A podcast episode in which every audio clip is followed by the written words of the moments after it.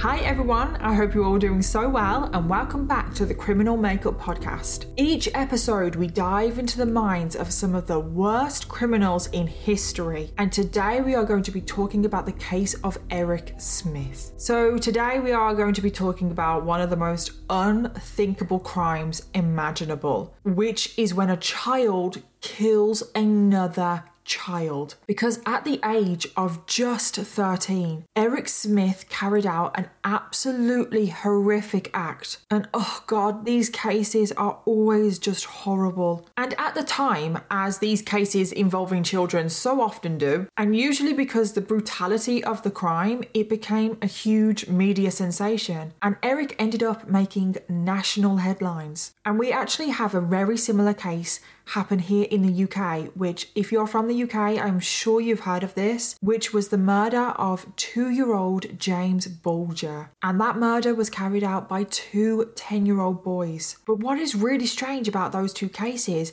is that they happen at a very similar time to one another. The cases took place less than six months apart. And unfortunately, another similarity between the two cases was how young the victim was. Today's victim is a young boy called Derek Robie, who was sadly just four years old. So, I do need to give a huge warning for today's episode. There are going to be some parts of this case that are not easy to listen to. And the main question people are usually left with after a case like this is just why? What would drive a 13 year old to do something so horrific to a 4 year old? But not just that, another question is can children who kill ever be rehabilitated and released? Will they pose a danger to the public when they've grown up? Which is definitely a significant question in today's case because the case of Eric Smith made national headlines once again last year when Eric Smith came up for parole, which is something we'll get back to at the end of this case. And we have a lot to unpack today, so let's dive in.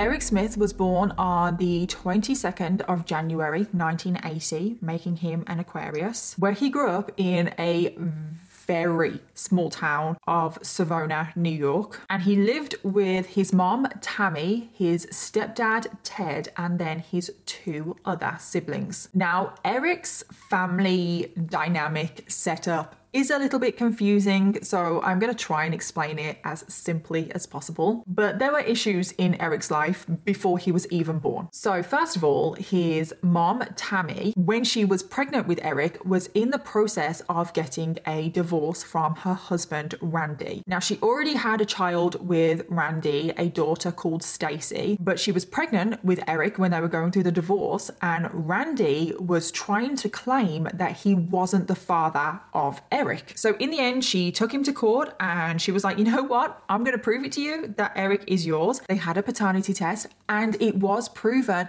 that Randy was Eric's father. But even though it was proven that Randy was Eric's father, he still didn't want anything to do with Eric, which I just don't understand because Randy did have somewhat of a relationship with his other child, Stacy, but for some reason he just didn't even want to acknowledge Eric at all. So during the divorce proceedings, which were pretty dragged out because of all this mess, in the process, Tammy had actually met another man called Ted Smith. And as soon as her divorce was final, she pretty much straight away got married to Ted Smith. Now, Ted really stepped up into being a father and he legally adopted Eric. So even though he is his stepdad, he is legally his dad. So it is very confusing. But Eric, growing up, did think that Ted was his biological father, which obviously he's not. But the reason why I've had to explain all of this is because the daddy issues and all of this drama does come back up. But that wasn't the only problem for Eric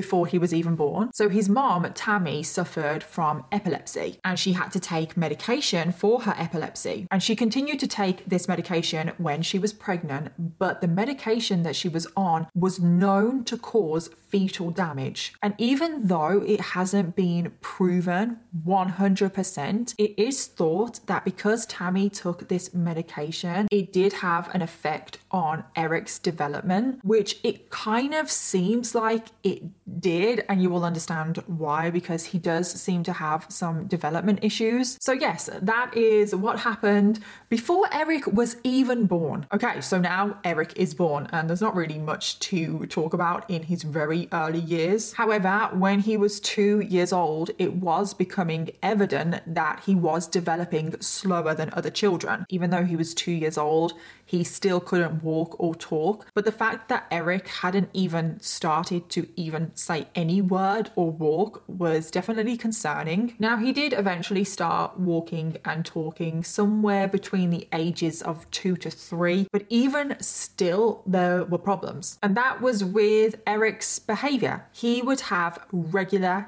daily tantrums, which uh, is not uncommon for children. However, Eric's tantrums they went like a lot further. Almost on a daily basis, a part of his tantrums, he would bang his head repeatedly off a wall or the floor. He would also hold his breath for a ridiculously long time until he got what he wanted. And when I read that he repeatedly banged his head on the floor and the walls, he was doing it pretty hard. I just kept thinking, is he doing damage? Like, is he possibly giving himself a small head injury? And then at the age of three, Eric becomes fascinated with fire, which is a bit young, isn't it? It, it it is. There was one time where he was three years old and he got up in the middle of the night. He went into the kitchen, he gathered up a pile of papers and set them on fire using the kitchen stove. Now, I have a lot of questions. Why the hell does a three year old have access to a kitchen stove? Is he climbing on things? But why is a three year old doing that? That is not normal behavior. Mm-mm, no. Now, thankfully, no harm was done. The parents clearly saw him doing this or heard him, but the red flags don't stop there. Oh no. At the age of four years old, he was apparently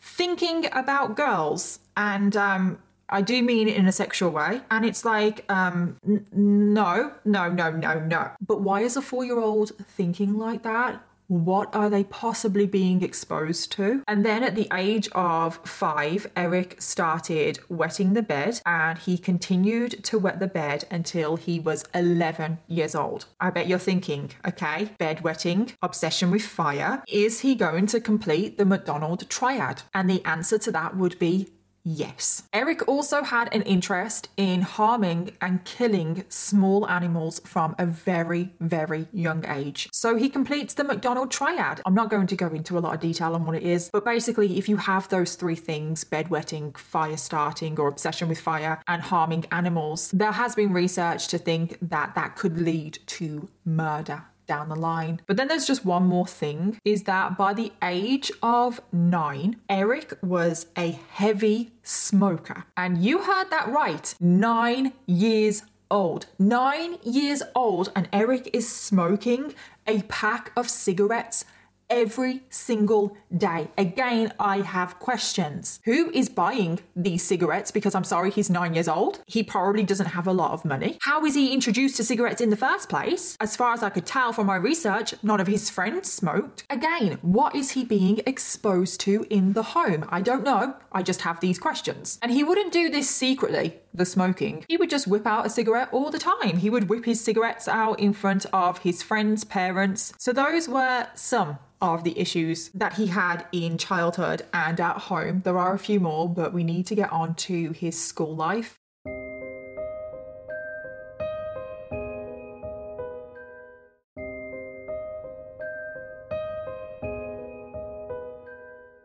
His school life and what happened to him at school is actually very, very significant because Eric would actually blame what he did later on because of what happened to him at school. And to say that Eric had a bad time at school is probably an understatement. He was severely bullied, which I do always hate. I hate bullying. Oh my god, kids are so bloody mean. But the thing with Eric is that he wasn't just picked on by the bullies, you know, like the typical bullies. Eric was picked on by pretty much everyone. One of the reasons why Eric was picked on is because of some of the developmental problems that we spoke on earlier. Eric was still developing at a slower pace to his peers. He was held back in the first grade and the fifth grade, but he wasn't just two grades behind. It is also said that Eric, even at 13 years old, had a mental age of somebody that was eight or nine years old. And the bullies really pounced on this. They would call him stupid and slow. Pretty much every time he opened his mouth, he was ridiculed. Eric also had a speech defect, and up until the age of nine, every time he spoke, he drooled. But again, this was something else that the bullies just jumped on and absolutely ridiculed him for. But then the second reason, and possibly the main reason why Eric was bullied, and that was for the stereotypical reason and a reason that I absolutely hate, and that is because of how Eric looked. Eric had very thick, very bright red hair. He had a face full of freckles. His ears were set slightly lower than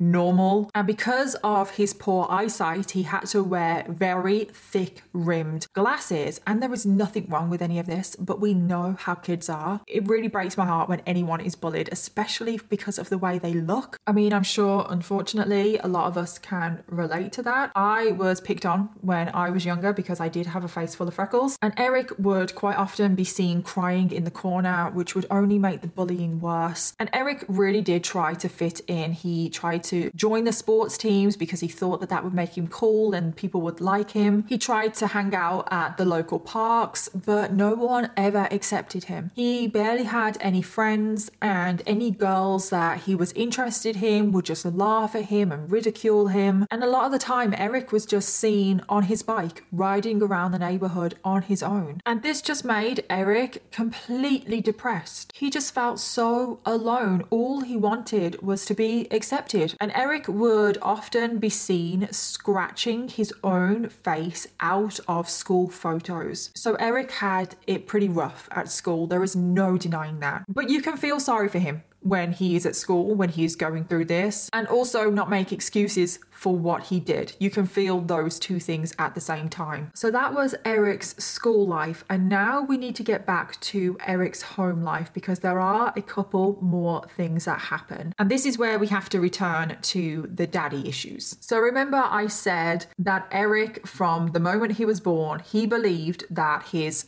stepdad, Ted, was actually his biological dad. Well, one day in school, one of his many bullies started teasing him about the fact that Ted wasn't his real dad. But Eric was getting really upset about this because he truly believed that Ted was his dad. And this is when Eric's mom, Tammy, and his stepdad, Ted, decide to come clean to Eric and tell him that Ted is not his real dad. Now, Eric is absolutely shocked by this and heartbroken broken. His whole world has just completely turned upside down. And then this is where it kind of gets confusing. And this is where Randy, the biological dad, the actual biological dad, comes back into it. So remember that Tammy also has another child with Randy, Stacy. Well, Stacy has continued on having a relationship with her dad, Randy, and Eric knew who Randy was because Randy would sometimes come to the home and pick up his daughter, spend some time with Stacy. But Eric knew Randy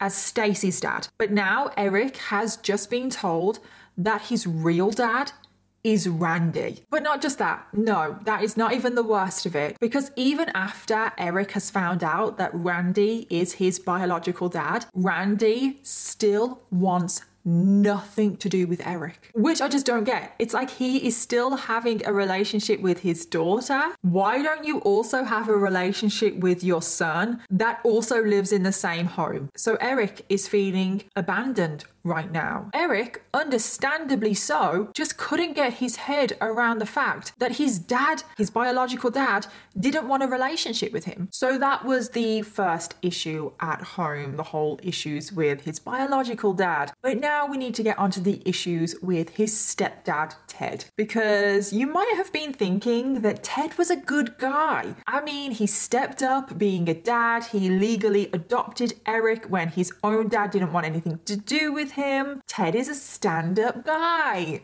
Mm-mm. No, no. Ted had a reported hot temper and he would be quick to dish out verbal punishments, but these would sometimes be physical punishments as well. But it wasn't just his own kids that Ted would lose his temper with. Ted would also completely lose it with the kids in the neighborhood. He was just one of those people that you would avoid, and as a child, you would be scared of them. And people in the neighborhood would see Ted be physical with Eric. They would see Ted grab Eric violently and like push, shove him, and kick him. And like I have said before, if he is willing to do that, in public, what is he doing in private? Well, we actually do know what he does in private, and let me just say he's a scumbag. Even though this hasn't been confirmed, it is thought that Ted was also physically abusing his wife Tammy, and given the fact that he abuses his children, it's not too far to assume that he also abuses his wife. And if that is true, Eric and the rest of the children, but Eric would have seen quite a lot. He is already seeing quite a lot. But that is not the worst of it. Oh no. Ted was also sexually abusing Stacy, who is the oldest child in the house. Stacy is Ted's stepdaughter. At the age of 16, Stacy came forward and told people that Ted had sexually abused her when she was 14, but also when she was 11. Now, initially, Ted flat out refused. He was like, uh uh no, I did not do that. He denied everything. He tried to shut everything down. But then Ted actually admits to doing this, but he was like, I only did it once though, so it's not that bad. It's like, Ted, it doesn't matter. Even if you did only do it once, you still did it. Following this, following the revelation, the family did go to counseling. To be honest, Ted should have gone to prison, but that's just me. And Tammy.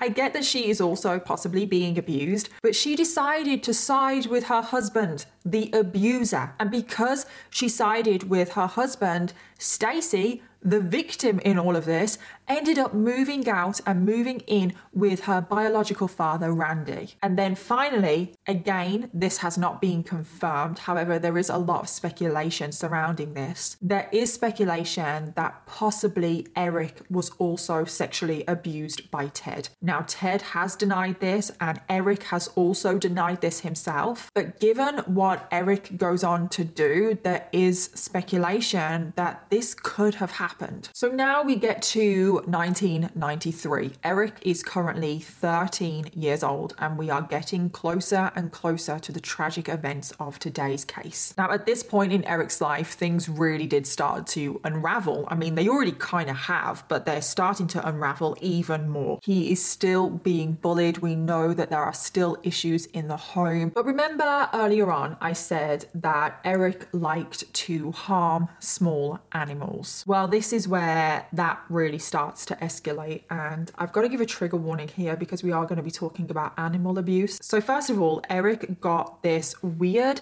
satisfaction by killing wild snakes, which is just horrific. He actually got pleasure out of killing an animal. But it wasn't just snakes, it was other small animals, and then it escalated to cats. His neighbour actually had cats, and one day Eric enticed the neighbour's cat into his backyard and placed a metal clamp around the cat's neck. And he tightened this clamp until the cat died of asphyxiation. And I just can't believe it. Like, I can't. Like, killing any animal anyway, big red flag. But the fact that he has gone after a neighbour's cat and he knew this neighbour, he was somewhat friendly with this neighbour. And the neighbour found out because they saw Eric holding their cat. They saw Eric holding the cat's lifeless body, and the neighbour was absolutely horrified, quite rightly so. His antisocial behavior as well started to get worse. He was just really, really angry and he wanted to take out his anger on anyone around him. That's probably why he killed the neighbor's cat because he wanted to take his anger out on someone. He also became somewhat of a bully himself. And now he looks for people that he deems weaker than him so he can bully them. And whenever anyone would say hi to him, he would just give them this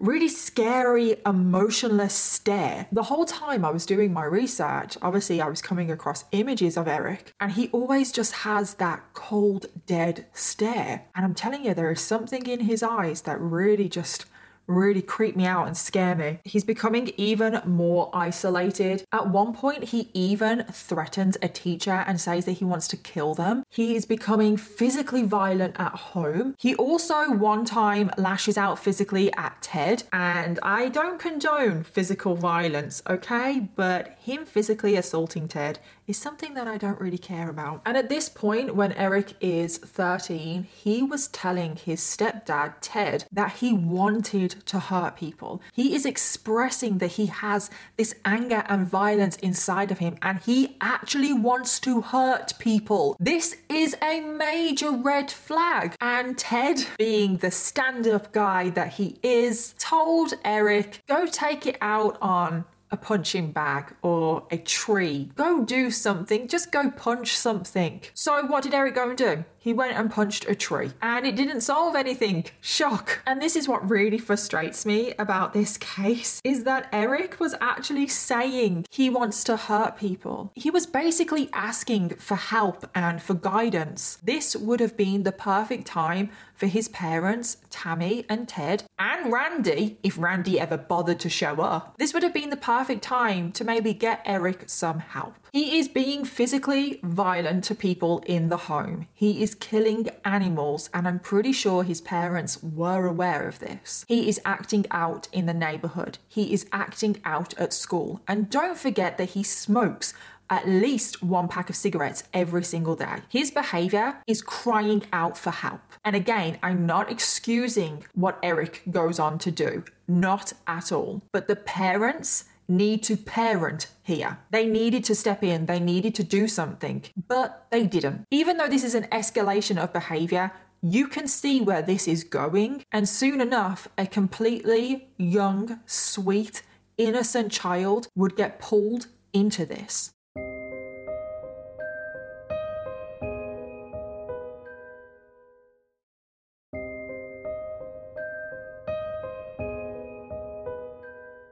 And this sweet, young, innocent child was Derek Robie. Derek Robie was born on the 2nd of October 1988, and in 1993, when this case takes place, Derek was only four years old. He lived in the same small town as Eric, which is Savona, New York, and Derek lived with his parents, Dale and Doreen, and his younger brother, who was 18 months old, Dalton. As a young child, Derek was described as curious, confident, fearless, and energetic. He loved having fun. He loved playing practical jokes. He was a lovely little boy that had a heart of gold and he adored his younger brother and loved spending time with Dalton. He was just one of these kids that embraced life. He was always up for anything. He always had a smile on his face. He always wanted to get stuck into everything. He cared so deeply for animals and he actually really loved earthworms that he used to collect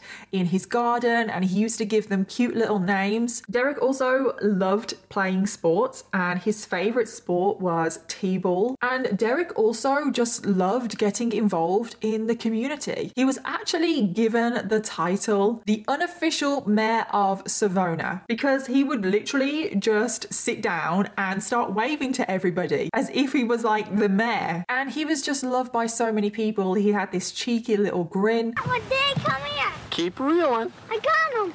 Derek's first big fish. Yay! So now we get to Monday, the 2nd of August 1993. At this point, the local summer camp was taking place in Savona and Derek was attending. He loved summer camp. I mean, what do you expect? He loves getting involved in everything. And on August the 2nd, he was running late to summer camp and he was really anxious about getting to summer camp because he was already running late and he needed to get to the recreational park to play t-ball, which was his favorite sport. But his younger brother Dalton, he was currently teething, he had sore gums, he was being a bit fussy, and Derek's mom, Doreen, was naturally distracted by Dalton, and it was already 10 past 9 and Derek needed to be at summer camp for 9, so he was already 10 minutes late. So Derek was pleading with his mom. He was saying, "Mom, please let me just walk on my own. It's only a block away. I'll be fine. I don't want to be late anymore." I mean, he's only 4 years old. He is exactly 2 months away from being 5, but she had never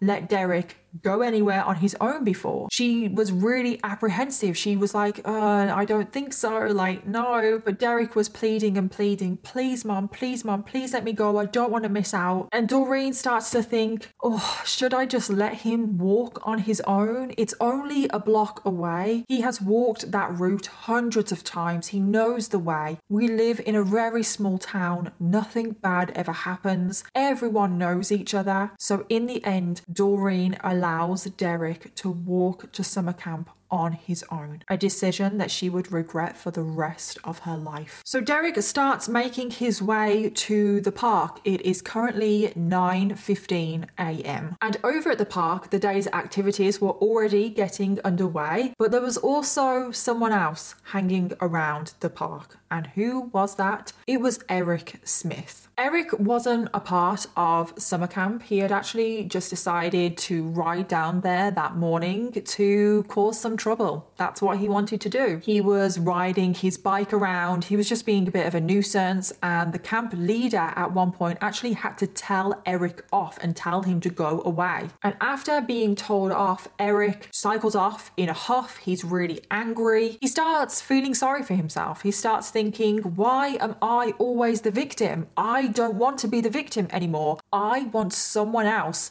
to be my victim. And at that very moment, when Eric is cycling away, he spots tiny Derek clutching onto his lunch bag and he decides to take his anger out on Derek. Oh god, oh god, I don't normally get emotional this quickly. I've got to give a warning now. This next bit is um not going to be easy to listen to. My god, I can't pull myself together. So, as soon as Eric spots Derek, he cycles up to him and he starts saying, Hey kid, hey kid. Now, Derek, he has been told by his parents don't talk to strangers. Stranger danger. So Derek is keeping his head down. He's probably very nervous right now that this stranger and Eric, even though he's 13, he would still be a big kid to Derek, who's only four. He's probably nervous that this big kid is approaching him on a bike. But Eric goes right up to Derek and he says, Hey kid, I know you're going to the park. I can show you a shortcut. And Derek, like I said, is very nervous, and all he says is, I'm not supposed to. Now, it can be assumed that Derek is saying, I'm not supposed to, i.e., I'm not supposed to talk to strangers. But Eric is insistent. He's like, It's okay, it's okay. Like, I know a shortcut, you'll be safe. So Derek agrees to go with Eric. And this just truly breaks my heart because Derek, he was doing the right thing. He was like, No, I'm not supposed to. And children, we know, are very quick to trust people in general. But it's safe to assume that a child would trust another child very quickly. And this is exactly what Derek does. He trusts Eric because he is another child. So Eric puts his bike down and he starts walking with Derek and he takes Derek into a near woodland area. This is just off the road, but it's a very dense woodland area. As soon as you get just a little bit into this woodland area, no one can see you. And just a few yards into the woods, this is when Eric decides to launch his attack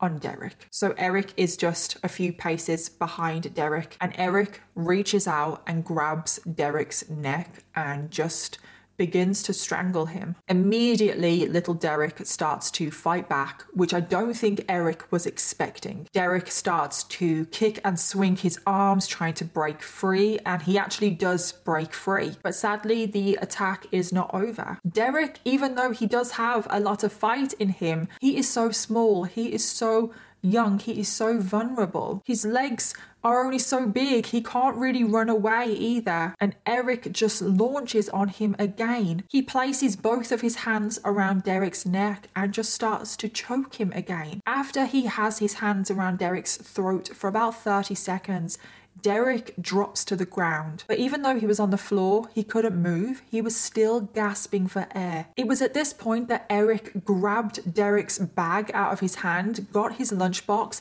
emptied out his lunch onto the floor, and inside his lunchbox was a paper napkin. And Eric grabs the napkin and shoves it into Derek's mouth, trying to choke him again, trying to cut off his air supply. But as he was doing this, Derek bit down on Eric's finger. But sadly, this seemed to almost spur Eric on. It seemed to make him even more furious, and the attack got more vicious because Eric picked up a nearby rock and used it to strike Derek three times in the head. At this point, Derek had stopped moving, but Eric was not done yet. He actually went to find a larger rock. He found one that weighed 26 pounds. Eric actually struggled to even pick up this rock. Can you imagine how big this would have been? 26 pounds. And Eric holding this 26 pound rock dropped it from a height onto Derek's small body. He then proceeded to do this two more times. Following this, Eric decided he needed a break because this was hard work. He then went through the lunch that he had scattered on the floor. He picked up some red Kool Aid and he's just started to drink. He needed a refreshment. And then, with the Kool Aid, he started to pour the Kool Aid onto Derek's body into the wounds that he had created. And then finally, in one last horrific act, Eric picked up a stick from the woods, pulled Derek's pants down, and used the stick to sodomize Derek's body. Following this, Eric then dragged Derek's body further into the woods so no one would see it. He then decided to pose Derek's body. He took off Derek's shoes and he placed the left shoe by his right hand and his right shoe by his left hand. He then took out some more of his anger on Derek's lunch. He stamped and squished on his lunch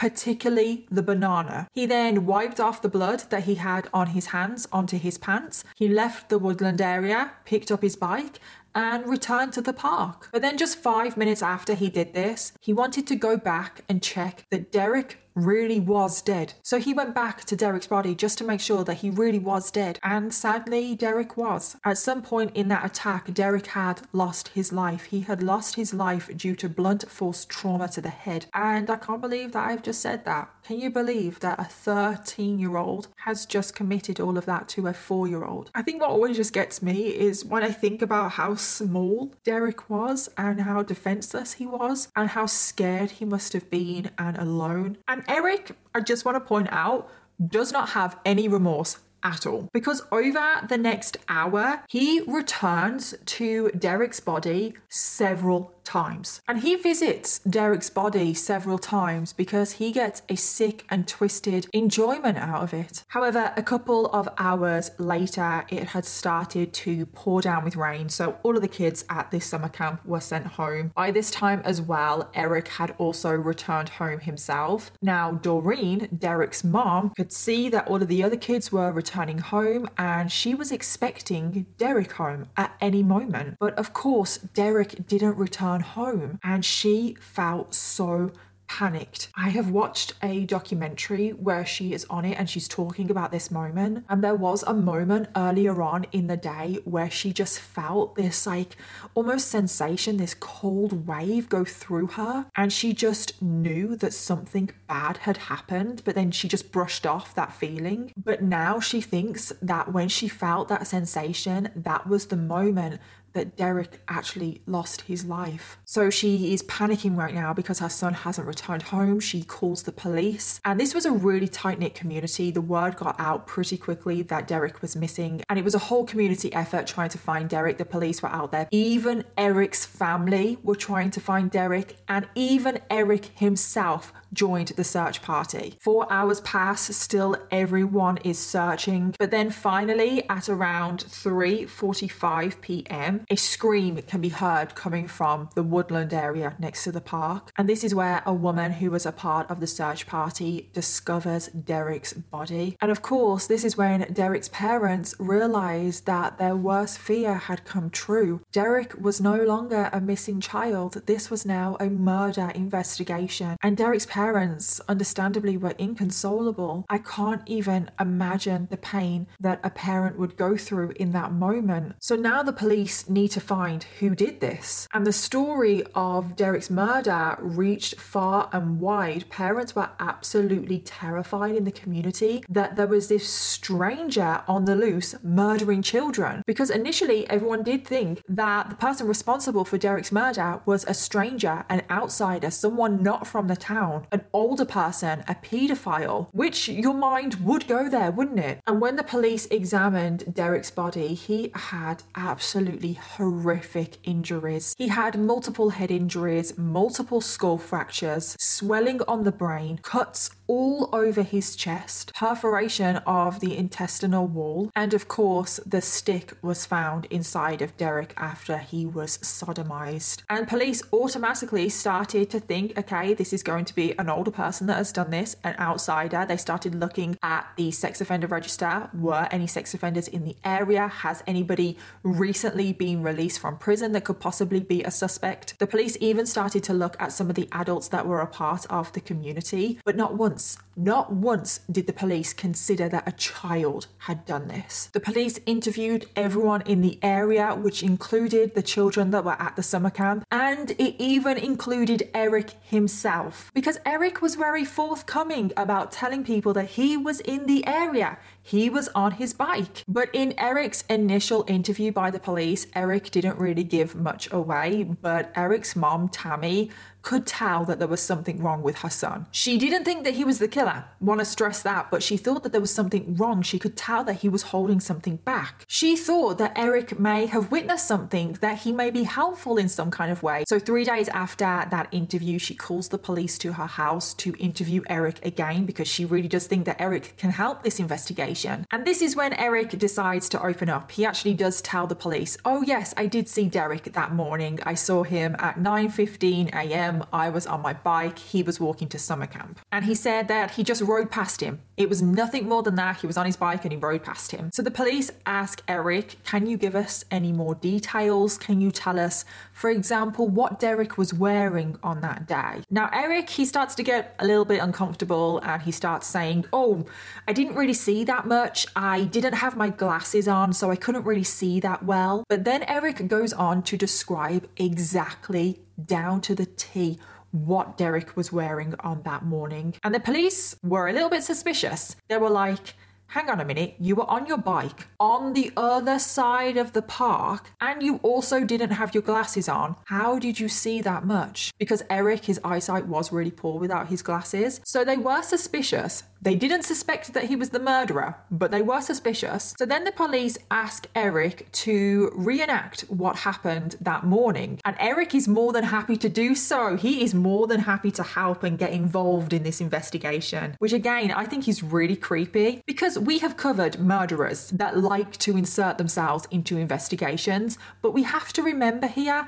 that Eric is 13 years old. So Eric does his little demonstration, he gets on his bike, and the police stand where Derek stood on that morning. And during this reenactment, Eric obviously didn't have his glasses on, and Eric couldn't see the police officer very well. So then again, this made the police officers very suspicious. I want to stress again, they still didn't think that he was the murderer, but they did think that he knew more than what he was letting on. But there were a couple more red flags during Eric's interview. So, during the interview, Eric is offered a drink. He is offered a glass of red Kool Aid. And as soon as Eric sees that Kool Aid, he completely loses it and throws the Kool Aid on the floor. Again, the police officers were suspicious of this because the police officers knew about the red Kool Aid at the crime scene and what was done with the Kool Aid, that it was poured into Derek's wounds. So they were like, does this mean something? The police officers were pushing Derek, saying, Do you know something? You can tell us, you can open up, blah, blah, blah. Another red flag is that during the interview, Eric says, I'm not the type of person to kill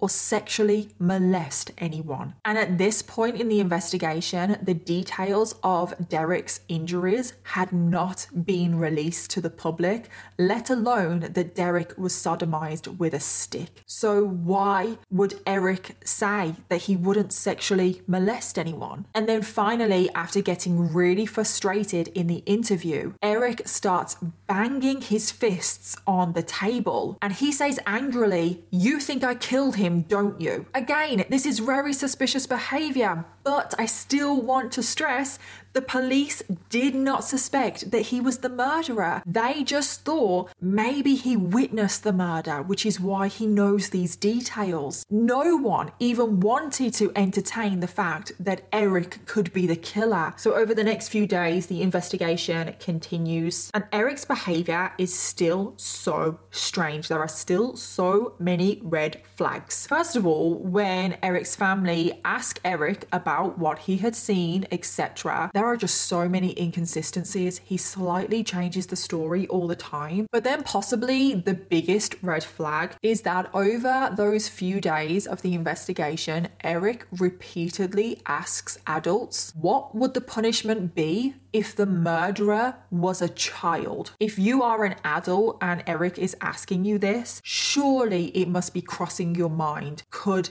Eric have done this? But there were a couple more red flags. Over those few days where the investigation has continued, Eric stays at a family friend's house a few times, and this family friend have a 15 year old son called Jason who is pretty friendly with Eric. So Eric is staying in Jason's bedroom. In the middle of the night, Eric woke up. He lit a cigarette of course, don't forget that he smokes a pack of cigarettes every day. And he started burning Jason's nose with the cigarette when Jason was sleeping. Obviously, he woke up, but the burns were pretty severe. The skin had started to blister. Oh my god, this is terrifying. This is absolutely terrifying. Now, I'm not saying that Eric was going to kill Jason. I am not saying that at all. But what is concerning is that Eric has already killed, it's almost like he has gotten the taste for violence, for inflicting pain on others. And the fact that only, what, a few days after the murder, he is already displaying violent behavior towards other children is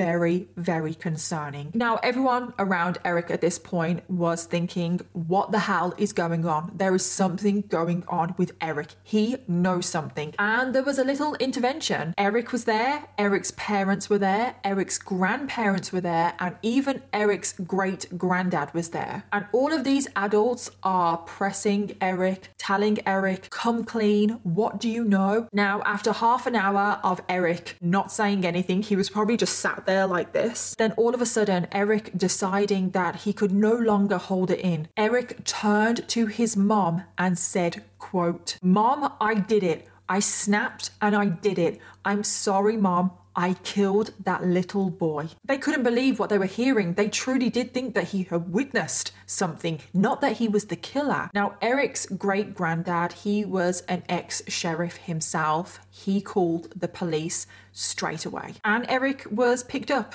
and taken to the police station. And Eric decided to give a full confession. And as he was giving this confession, as the story was progressing, Eric was visibly, and you could tell in his voice, he was getting more and more excited. He got enjoyment out of reliving the murder. Everyone in the room was completely shocked that they were hearing this 13 year old talk talk about the horrific murder that he had carried out. Now, by the time Eric went to trial, it was almost a year after the murder. County Court is now in session. The Honorable Donald G. Purple Jr. presiding. The trial of the people versus Eric Smith is finally underway. And the media had a field day with this case. They decided to give Eric a nickname. They called him the freckle faced killer. Now, I'm not always the biggest fan when the media give these killers a nickname, but why are we giving them a nickname based on their appearance? But there was a fascination surrounding this case because Eric was a child. He was only 13 years old when he carried out this murder. The courtroom was packed. There was also cameras in the courtroom. Eric's defense went through Eric's troubling background about his development problems, about the bullying, about the situation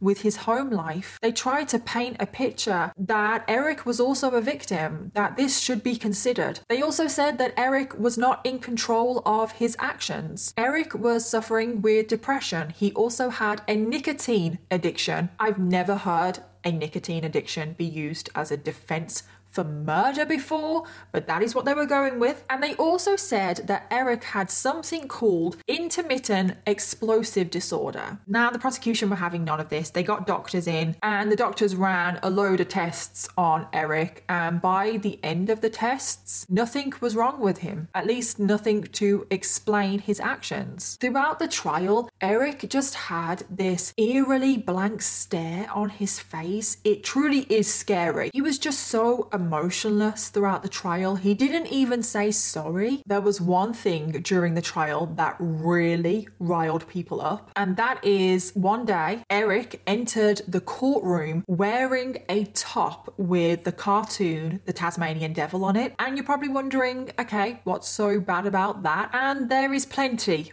wrong with that. First of all, the Tasmanian Devil was Derek's favourite cartoon to watch on TV. But not only that, the day that Derek was murdered, he was wearing a t shirt with the Tasmanian Devil on it. And Eric, of course, he knows exactly what Derek was wearing on that day. He was able to describe it down to a T. That should not have been allowed. I don't even care if Eric likes the Tasmanian Devil. His defense team should not have allowed that to happen. But the main question that everyone wanted to know was why did Eric do this? And Eric has tried to say that it was nothing to do with Derek. It was nothing personal. Eric said that it could have been anyone. Eric also also said that when he was murdering Derek, his anger wasn't directed at Derek. It was directed at all of the people that had bullied him. And by the end of the trial, the jury unanimously found Eric guilty of second degree murder and he was sentenced to nine years to life in prison, which is a bit of a strange sentence nine years to life. But I assume it was because Eric was so young when he committed the murder. So Eric was sent to a juvenile detention centre where he stayed until he was 21 years old and then he was transferred to an adult prison. And then in 2004, at the age of 24, after spending 11 years in prison, Eric was up for parole. And at this parole hearing, he revealed some pretty shocking things. He revealed that he got pleasure out of murdering Derek. And he also revealed that if he wasn't caught, he would have murdered again, which is terrifying. He has literally just admitted that he would have become a serial killer without a shadow of a doubt. And to no surprise, his parole was denied. But now Eric was up for parole every two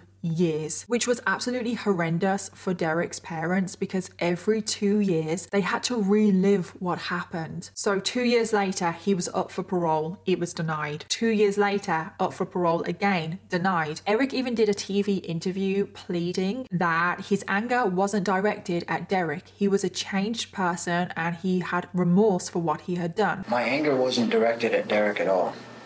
It was directed at all the other guys who used to pick on me. When I was torturing and killing Derek. That was what I saw in my head. I'm not the same person.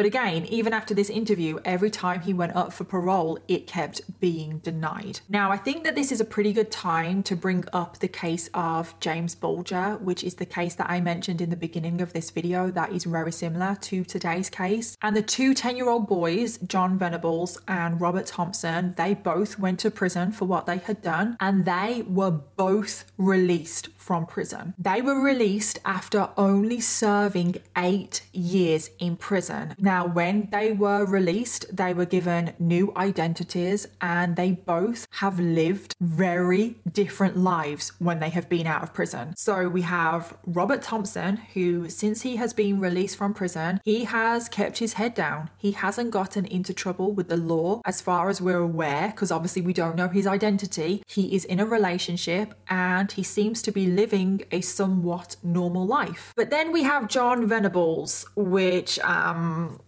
he has gone down a completely different path. He has been in trouble with the law on and off since he has been released. He has been to prison multiple times since his initial release. And what are John's offences since he has been released from prison? Well, all of his offences are to do with child pornography, indecent images. He is actually, as far as I'm aware, in prison right now. And when he was arrested for this last time, the time that he's in now, he actually had a paedophile manual on him that detailed how to groom children and how to get away with it. He was also found in possession of over 1,200 indecent images of children. And the reason why I wanted to bring up the case of James Bulger is that I think it's a really good example of child killers and what can happen if they're released from prison. So now we get back to Eric Smith of today's case. And in October 2021, he was up for parole again. He was aged 41 at the time of this parole hearing, and after many failed attempts, this time his parole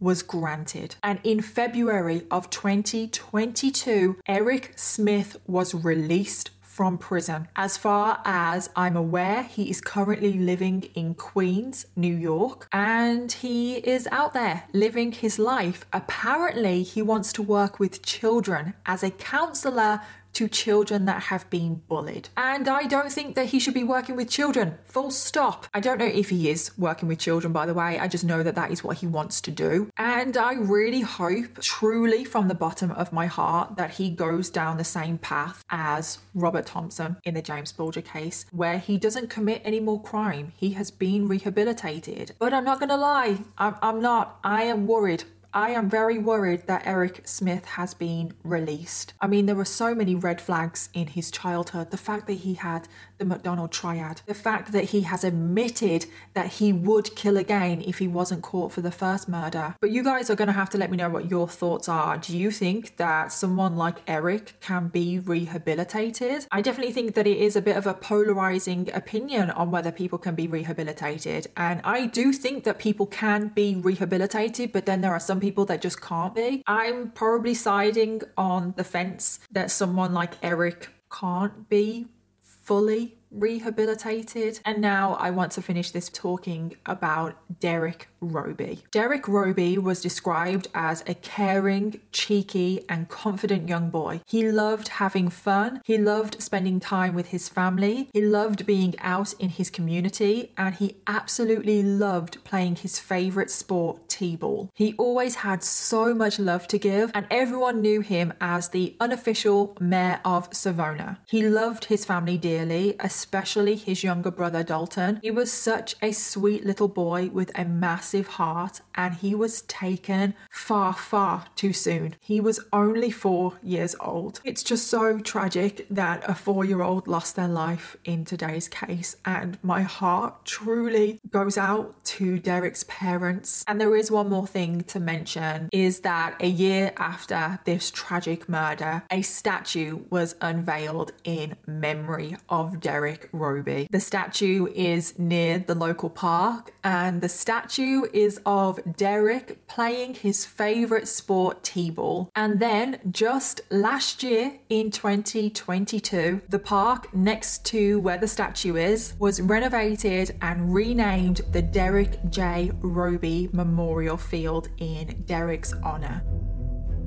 And that brings us to the end of the episode on Eric Smith. Thank you so much, everyone, for listening today. That was definitely a very hard one to listen to. Definitely go listen to something happy after this, your favourite music, or watch your favourite TV show, or just cuddle a pet or something. Subscribe or follow to make sure you never miss an episode of The Criminal Makeup. And if you enjoy the show, it would really mean a lot if you could leave a five star review. In the meantime, if you've been affected by any of the themes in this episode, please take the time to look at the description of this episode for some helpful resources. Special thanks to my producers at Audioboom Studios, and I'll see you all in the next one.